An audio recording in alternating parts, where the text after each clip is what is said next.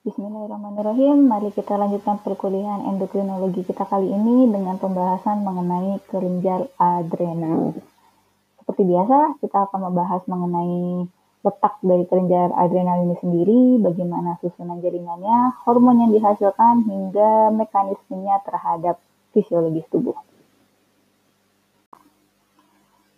Kelenjar adrenal seperti namanya ini letaknya tidak jauh-jauh dari renal atau tidak jauh-jauh dari ginjal sebagaimana yang kalian lihat pada slide di nomor 2. Kelenjar adrenal ini terletak di atas ginjal dan karena kita memiliki dua buah ginjal maka juga terdapat dua kelenjar adrenal yang menepati bagian atas dari ginjal.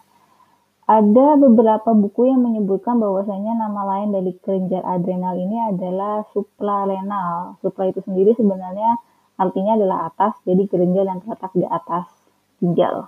Nah, apabila kita membelah kelenjar adrenal ini, maka kita akan melihat bahwasanya bagian dalam dari kelenjar adrenal terdiri atas bagian yang berwarna putih atau terang dan gelap.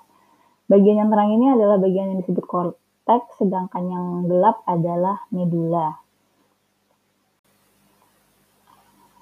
Bagian korteks memiliki pewarnaan yang lebih cerah daripada bagian medula disebabkan bahwasanya di bagian ini banyak sekali mengandung e, simpanan lemak. Jadi dalam hal ini kita bisa menduga nantinya hormon-hormon yang dihasilkan dari bagian korteks ini merupakan hormon-hormon turunan dari lemak atau steroid. Sedangkan kalau untuk zona medula atau yang bagian dalam ini terdiri dari sel kromafin. Sel kromafin itu sendiri merupakan diferensiasi dari e, sel saraf. Jadi nanti hormon yang akan dihasilkan merupakan turunan dari senyawa amino.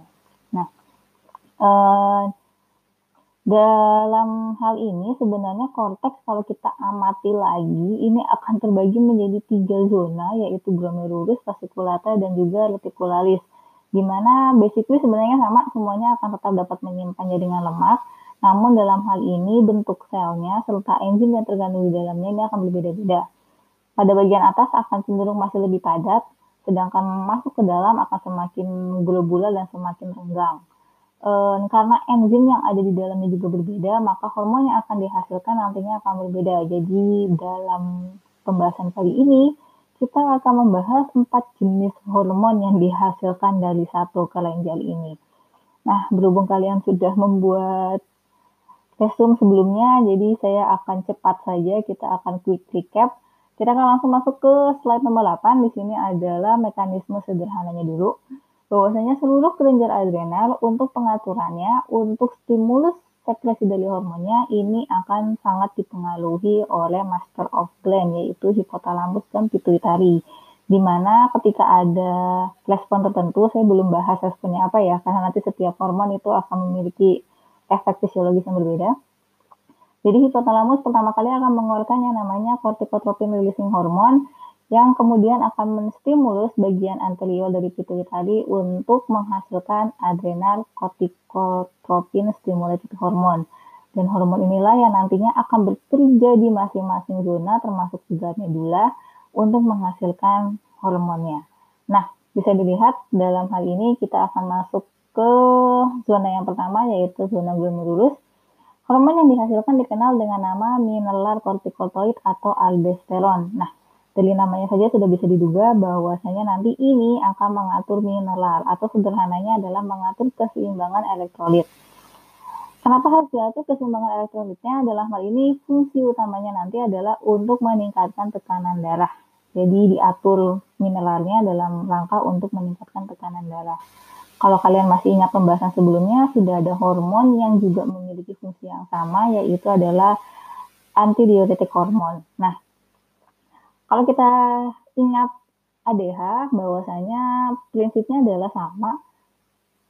Air yang ada pada ginjal ini akan diserap kembali atau direabsorpsi kembali untuk masuk ke dalam pembuluh darah sehingga meningkatkan laju tekanan darah. Nah, namun pada ADH, proses untuk perpindahan air dari ginjal ke pembuluh darah ini dibantu dengan pembentukan kanal yang disebut si aquaporin sehingga si darah bisa akhirnya berpindah.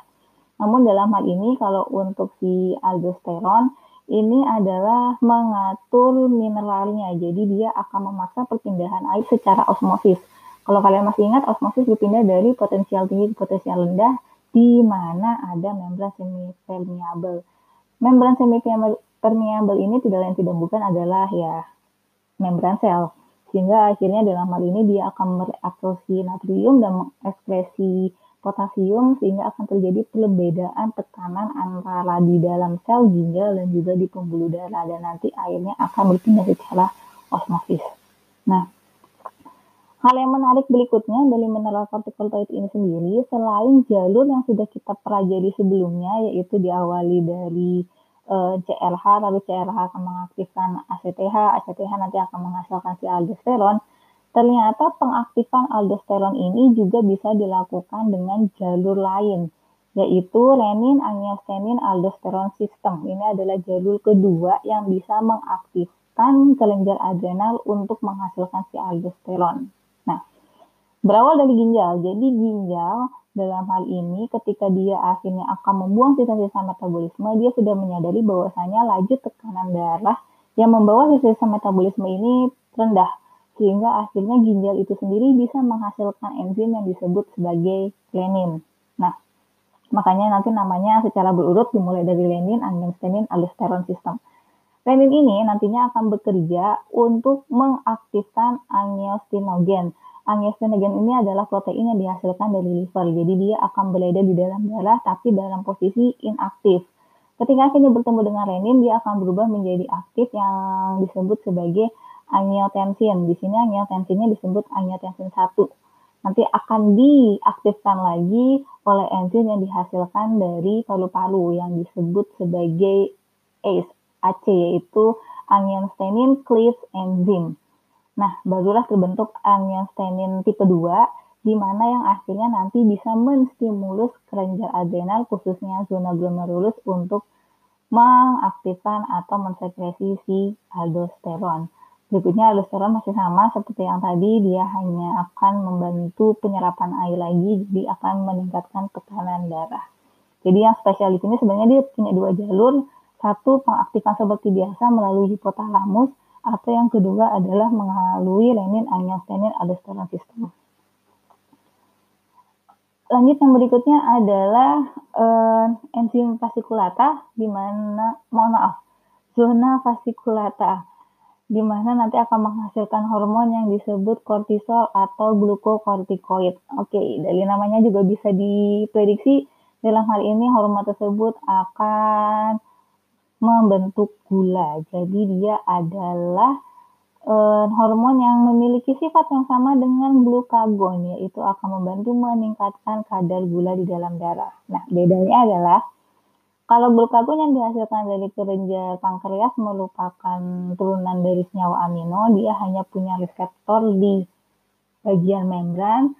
Kalau yang namanya glukokortikoid ini dia bisa melakukan penetrasi masuk ke dalam um, sel. Jadi dia langsung reseptor, maaf reseptornya ada di dalam si inti sel. Nah, um, yang menarik lagi dari yang namanya kortisol ini sendiri, kortisol ini sering disebut sebagai hormon stres karena selain bisa menstimulus peningkatan gula di dalam darah, ternyata kortisol ini sendiri mampu penetrasi ke dalam berbagai sel dan menyebabkan beberapa sel tidak bisa mengeluarkan enzim-enzim tertentu. Misalnya saja di jaringan adiposa dia tidak akan bisa mengeluarkan makrofag, atau kalau tidak nanti akan menyebabkan sel tulang tidak akan bisa mengsekresi interleukin dan sebagainya. Di mana sebenarnya enzim-enzim tersebut baik itu interleukin, baik itu makrofag, baik itu tumor nekrosis faktor dan sebagainya, itu adalah enzim yang dibutuhkan untuk pembentukan sel darah putih. Sehingga akhirnya secara umum kortisol ini dianggap sebagai hormon stres dan juga dianggap sebagai imunosupresor. Nah, yang zona terakhir yaitu zona retikularis. Di sini akan menghasilkan hormon androgen. Um, pada slide ini saya tidak memang ada banyak yang dibahas sih karena memang juga pembahasan mengenai hormon ini sangat sedikit. Jadi lebih banyak gini, walaupun ini disebut sebagai hormon seks, tapi perkembangannya atau secara fisiologisnya dia lebih banyak berperan hanya dalam untuk menunjukkan tanda-tanda pubertas sekunder. Jadi seperti uh, pertumbuhan jakun, lalu pertumbuhan bulu di sekitar ketiak atau di sekitar pubis. Jadi hanya menunjukkan tanda-tanda pubertas atau kedewasaan saja.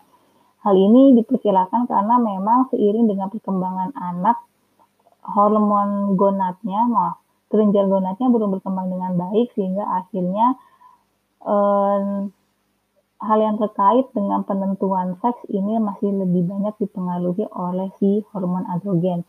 Tapi nanti begitu sudah dewasa, hormon androgen ini sendiri tidak terlalu banyak berkembang, apalagi di perempuan. Nah, yang perlu diperhatikan sini sebenarnya adalah hormon androgen yang dihasilkan ini ada di laki-laki maupun di perempuan. Jadi ada beberapa kasus untuk perempuan dengan tingkat androgen yang tinggi ini makanya kita pernah atau mengetahui mereka memiliki maaf eh, kumis tipis ya. Jadi eh, itu karena biasanya hormonnya atau hormon androgennya yang tinggi. Berikutnya kita akan masuk ke zona medula. Nah, Eh, tadi saya sempat bahas bahwasanya zona medula ini terdiri dari kromafin yang merupakan diferensiasi dari neuron. Uh, uh, saya akan tambahkan sedikit satu gambar untuk sebagai perbandingan saja. Kita akan mengulang sedikit. Kalau kita bicara sel saraf, kita selalu ingat ada yang namanya uh, pre dan post. Dan di antara masing-masing sel saraf ini akan ada sinapsis yang menghubungkan sel saraf satu dengan sel saraf lainnya. Nah, dalam hipnosis ini biasanya nanti sel saraf yang satu akan mengeluarkan yang namanya neurotransmitter lalu ditangkap oleh saraf berikutnya dan akan terjadi depolarisasi yang berlanjut sampai ke ujung akson. Kita bayangkan bahwasanya sel saraf satu dan dua di mana yang keduanya ini kalau kita bicara di medula ini sebenarnya eh, dia hanya ada dendritnya saja tidak ada akson. Jadi makanya ini dibilang sebagai depresiasi dari sel saraf. Jadi intinya dia akan mendapatkan stimulusnya dari saraf, saraf akan mengeluarkan neurotransmitter, lalu akan ditangkap oleh bagian dendrit atau kromafin yang ada di medula, tapi dalam hal ini tidak ada di akson, jadi tidak ada jalur untuk melanjutkan neurotransmitternya, tapi langsung disebarkan ke dalam darah. Oleh karena itu banyak yang bilang uh, efek dari hormon adrenal ini jauh lebih cepat daripada hormon uh, lain pada umumnya. Nah, hormon yang dihasilkan oleh medula ini sendiri dikenal sebagai epinefrin dan norepinefrin atau secara sederhana banyak juga yang bilang sebagai hormon adrenal. Nah, jadi sebenarnya di dalam uh, sel kromafin itu sendiri mereka sudah langsung mengubah tirosin menjadi bentuk dopamin, epinefrin, dan norepinefrin. Jadi sudah langsung disimpan dalam berbagai vakuola yang ada di dalam sel kromafin. Mereka hanya tinggal menunggu adanya stimulus dari sel saraf, dalam hal ini adalah si neurotransmitternya atau asetylcholinnya, sehingga nanti akan memicu uh, sel kromafin ini untuk mengalami depolarisasi, sehingga dia akan menerima kalsium, dan kalsium ini akan memecah vakula-vakula yang tadinya isinya adalah epinefrin dan norepinefrin untuk akhirnya keluar beredar di dalam darah. Nah, eh, epinefrin dan ini nanti selanjutnya juga akan terus beredar di dalam darah sampai nantinya akan berikatan dengan reseptor yang ada di berbagai saraf. Nah, efeknya sebenarnya kalau kalian bisa lihat di slide terakhir ini cukup banyak Cuman mungkin yang ingin saya jelaskan adalah seluruh efek ini merupakan efek dari uh, kalau kemarin kalian sempat baca istilahnya adalah fight and flight response. Jadi merupakan respon dalam kondisi terancam. Ketika kalian dalam kondisi terancam, entah misalnya ketemu sama harimau atau dalam hal ini ingin melakukan bungee jumping dari ketinggian ratusan meter, kalian akan membutuhkan banyak energi, entah itu untuk lari sekuat tenaga, fight, atau untuk melawan rasa takut itu dengan fight. Nah, dalam usaha-usaha tersebut, maka otomatis kalian membutuhkan banyaknya energi. Dengan kata lain, akhirnya banyak gula yang harus dipecah. Sehingga akhirnya dalam hal ini terjadilah proses yang namanya gliko glikogenolisis, yaitu glikogennya dipecah semua menjadi gula. Karena dari gula inilah nanti kita bisa menghasilkan energi dan kita butuh banyak energi untuk bisa lari sekencang-kencangnya atau berjuang melawan ketakutan kita. Nah, selain terjadi glikogenolisis ini juga kita juga akan mengalami peningkatan eh, apa inhalasi. Jadi kita akan banyak mengambil oksigen karena oksigen juga diperlukan untuk membakar gula tersebut.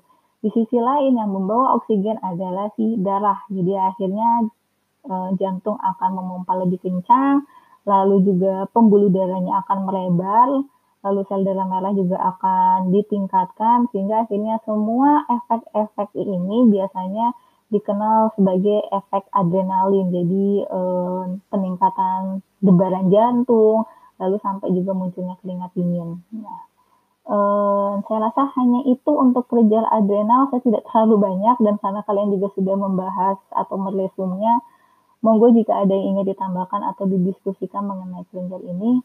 Terima kasih. Assalamualaikum warahmatullahi wabarakatuh.